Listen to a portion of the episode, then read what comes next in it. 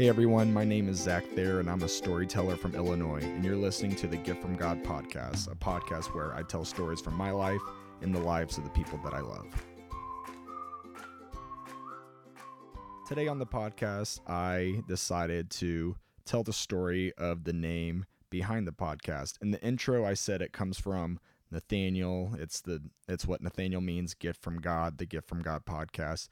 But I decided to bring my mother down and sit down across from her and talk about what life was like before Nathaniel came into our lives.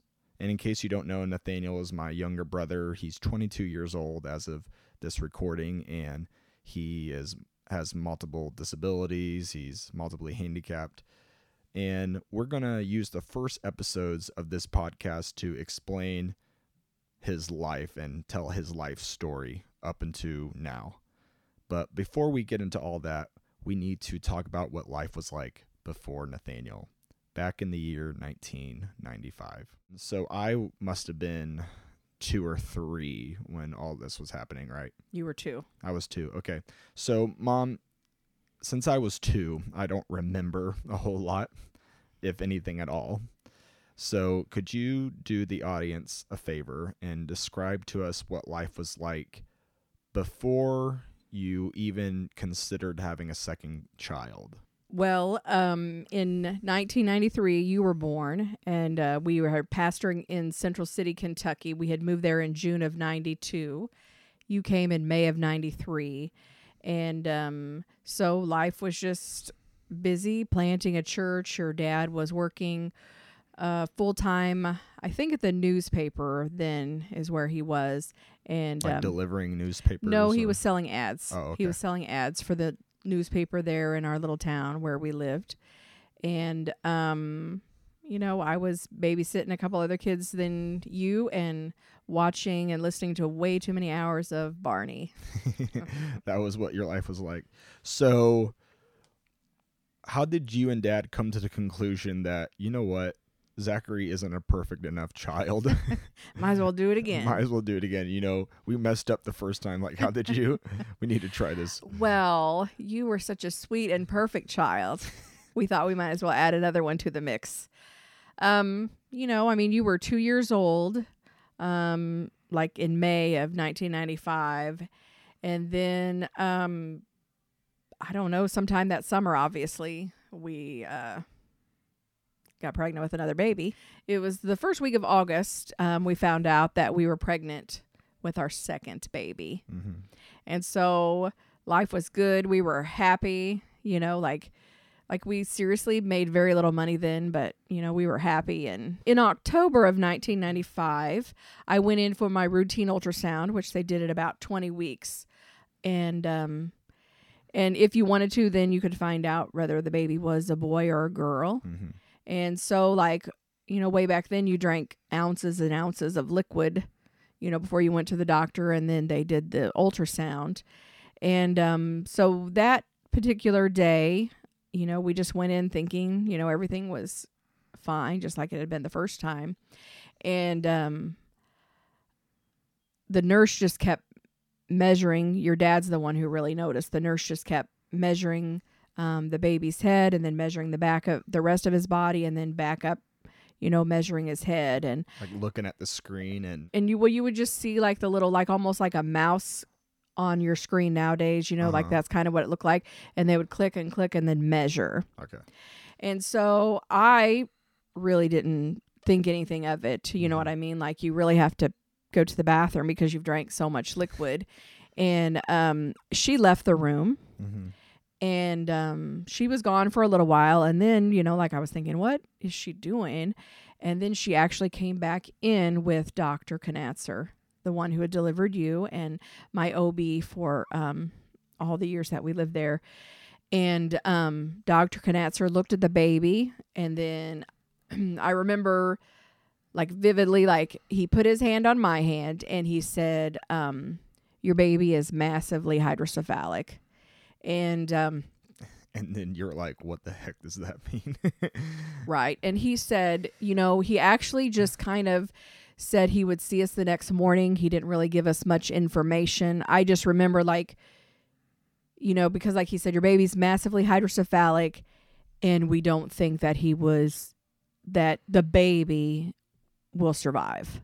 Mm. And um so like you just that's like dropped on you like you know this unwanted fact, you know, about a baby whose life you had been excited for coming into the world.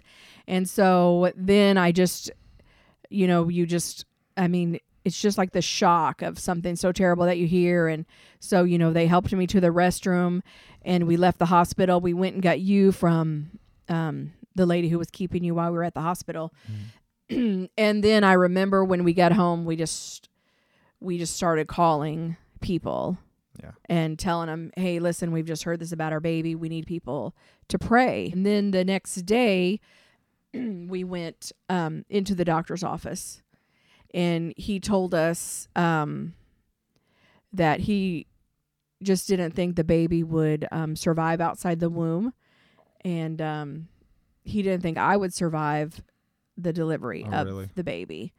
And um, so, like when they say that to you and your husband, like the mom isn't going to survive this Yeah. like that puts just a little bit of a different twist onto even how devastating that um, news really is hmm you know but um, keep in mind like it was a town of 5000 people it was a local community hospital you know they didn't have specialists and different people like that there to add um, their opinions. And he just said you know like my advice to you would be to terminate the baby. Hmm and you know my instant reaction was is there's no way you know there's no way that i can do that. Hmm you know i mean my baby is alive and i'm a christian and we pastor in this small community and everybody knows you know that i'm pregnant and and i just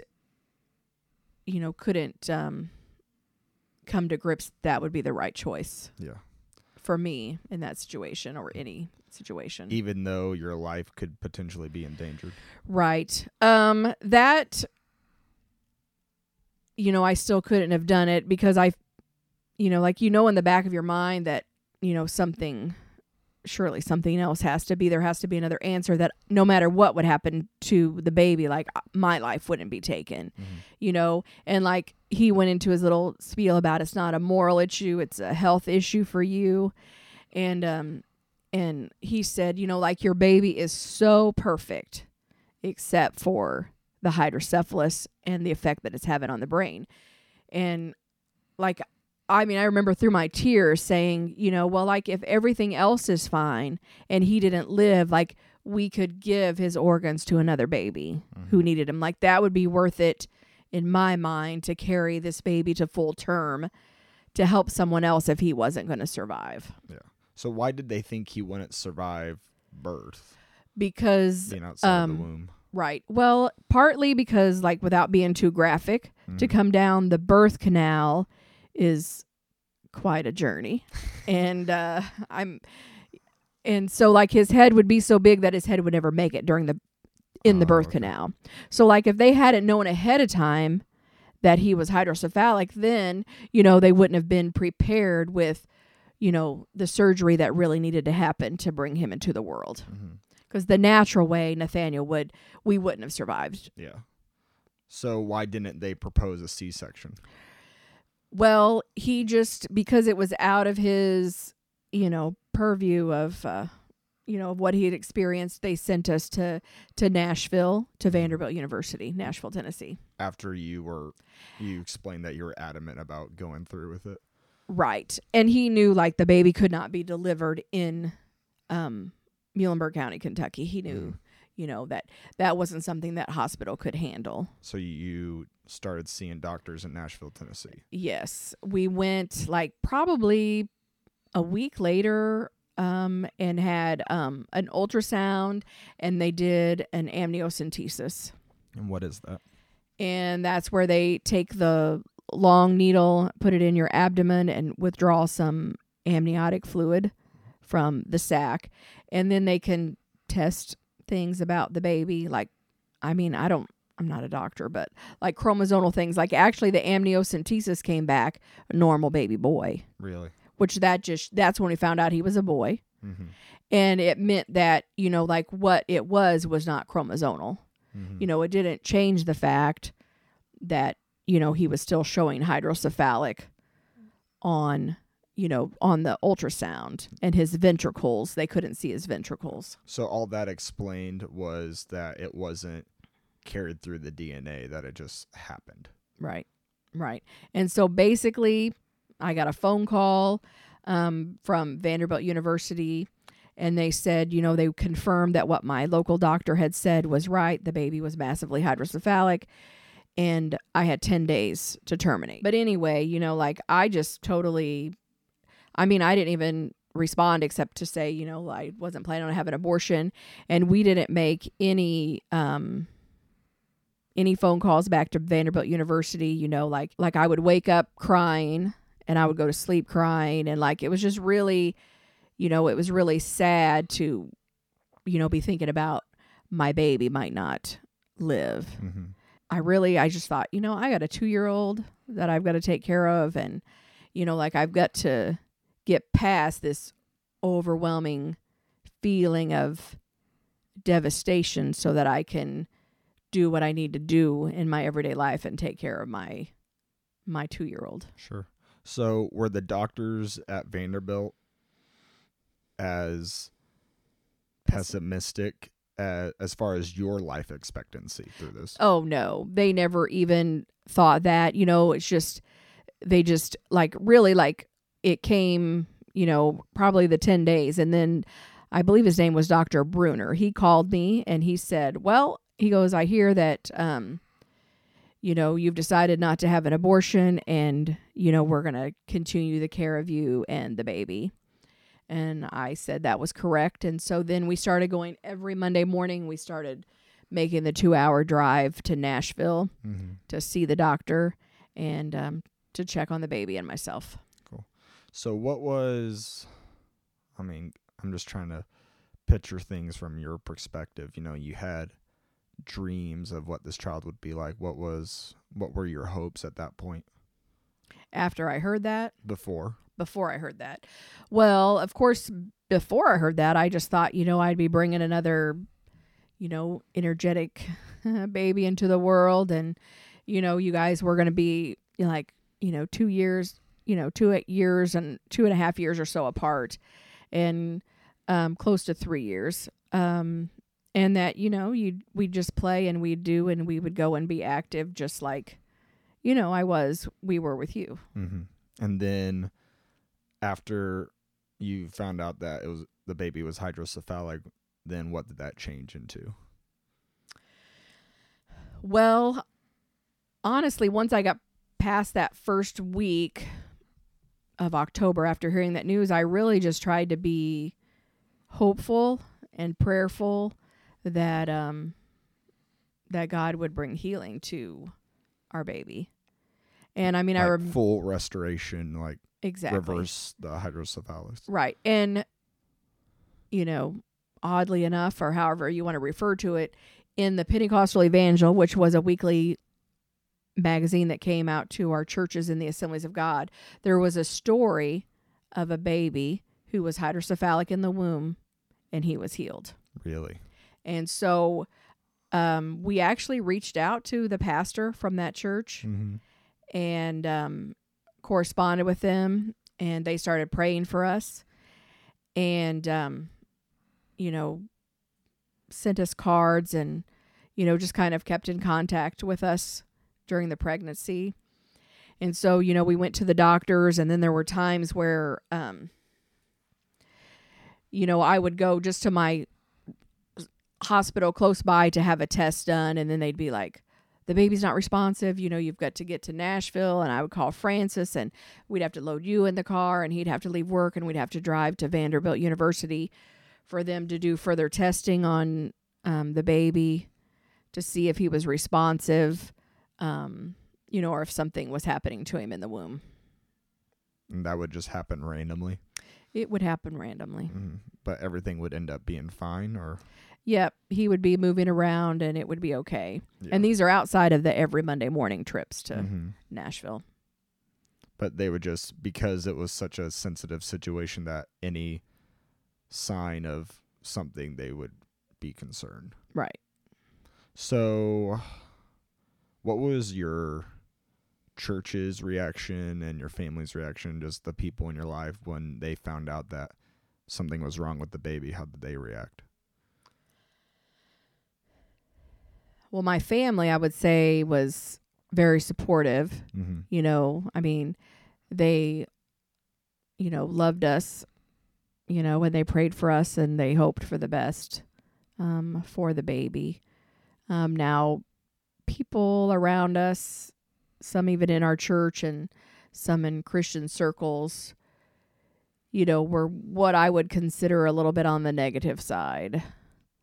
Like, well, if, I mean, I actually had more than one person say, well, if the doctor said you should have an abortion, maybe you should just do that. Mm-hmm. And Which is surprising because it's a conservative area, you know, Right. right. because people were typically voted Republican in that area. I'm assuming, Right. And maybe some people, I don't know, we didn't really know anybody that had kids with special needs that much back then. But, you know, I guess they were just concerned and they thought like maybe the the pain would be over sooner if I didn't carry the baby to full term. Mm-hmm. You know, I don't know. I didn't really explore and ask them questions because, like, I wasn't doing it. It was not right for me. Mm-hmm. you know, to end the baby's life. Like Yeah. I felt like God gave us that baby Yeah. and it was my job to carry him until he was born and to do what I needed to do. And come what may after that point. Exactly. So what was dad's what was dad like fr- your husband what was going on with him throughout th- this whole process? Well, I think, you know, he was filled with faith that everything would be okay. You know, I mean, we never spoke negatively about the baby. We never, um, you know, we just stood on promises from the Bible about healing and about God being with us. And, you know, we really didn't, um, spend time being discouraged thinking about the what ifs. So what how did you stay positive and hopeful throughout this whole situation where doctors are saying, "Yeah, your child's going to have special needs, there's going to be complications." When people in your church, like church people are saying, "Yeah, you should get an abortion." Mhm. You know, how do you stay positive and hopeful throughout all that? Well, partly you um like I think your dad and I both have a personality that doesn't really stay in the molly grubs as we would say back then. Mm-hmm. Um and our foundation was firm in Jesus. And maybe a little bit of just trying to ignore the naysayers, you know, like letting it go in one ear and out the other. Like it's a choice. Sure. It's a choice to on what you dwell on. Yeah. It's a choice to choose to be joyful and happy. Right. Mm. Like I think even when you're choosing and trying to stay positive, like it's still a weight to carry, Mm-hmm. you know, of of the unknown in your future. You know, but I would say like you know, like God knows our future even when we don't know it and don't understand it. Mm-hmm. you know but we just i mean people sent us cards encouraging us saying they were praying for us you know sent us prayer cloths you know scriptures reminding us of you know of uh, god's word Mm-hmm. and so we really we really just tried to stand firm on that and so you had a strong support system just from the people that you knew in your life from people who were local family friends from far away who were all calling you sending you stuff and letting you know that they were there for you and because of your faith your relationship with god that is also what kept you solid throughout this turbulent time. Exactly right. So since they determined that it was going to have to be done through C-section because his head was too big to do it the normal way. Mm-hmm. Did they choose a date to do it or how did that like did they choose a birthday for Nathaniel? Well, as the time came um, drawing to the end of they they did another amniocentesis mm-hmm. further along in um, the pregnancy because they were just waiting for Nathaniel's lungs to be mature, and um, they did an amniocentesis, and his lungs were like five points from maturity, and so they waited like six days, and then they took him, knowing that that should have been enough time. Because if I'm not mistaken, like originally they were going to take him like February the 29th, that would have been a leap year. Mm-hmm.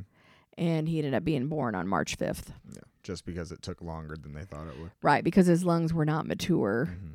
When um when they did that amniocentesis, the second amniocentesis. And that's what they were waiting on. Like how we came to his name was like I knew the struggle that you know, the journey of this pregnancy was. And so like I completely, you know, picked out his name because of what it meant. Mm-hmm. And thus the name of the podcast, Nathaniel, a gift from God. Because I thought no matter what, you know, that God put this baby into our lives, that he was a gift. You know, perfectly healthy or, you know, with challenges that come, he was still God's gift to our family.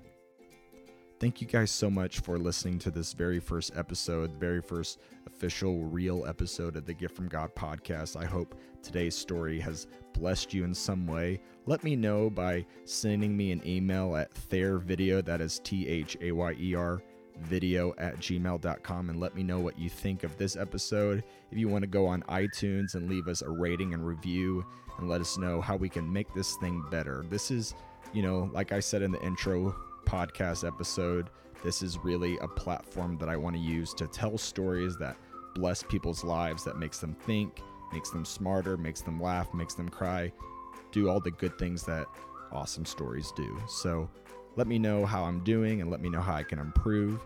And that is all I have for you guys today. Thank you for listening, and we will talk to you next time. Bye, guys.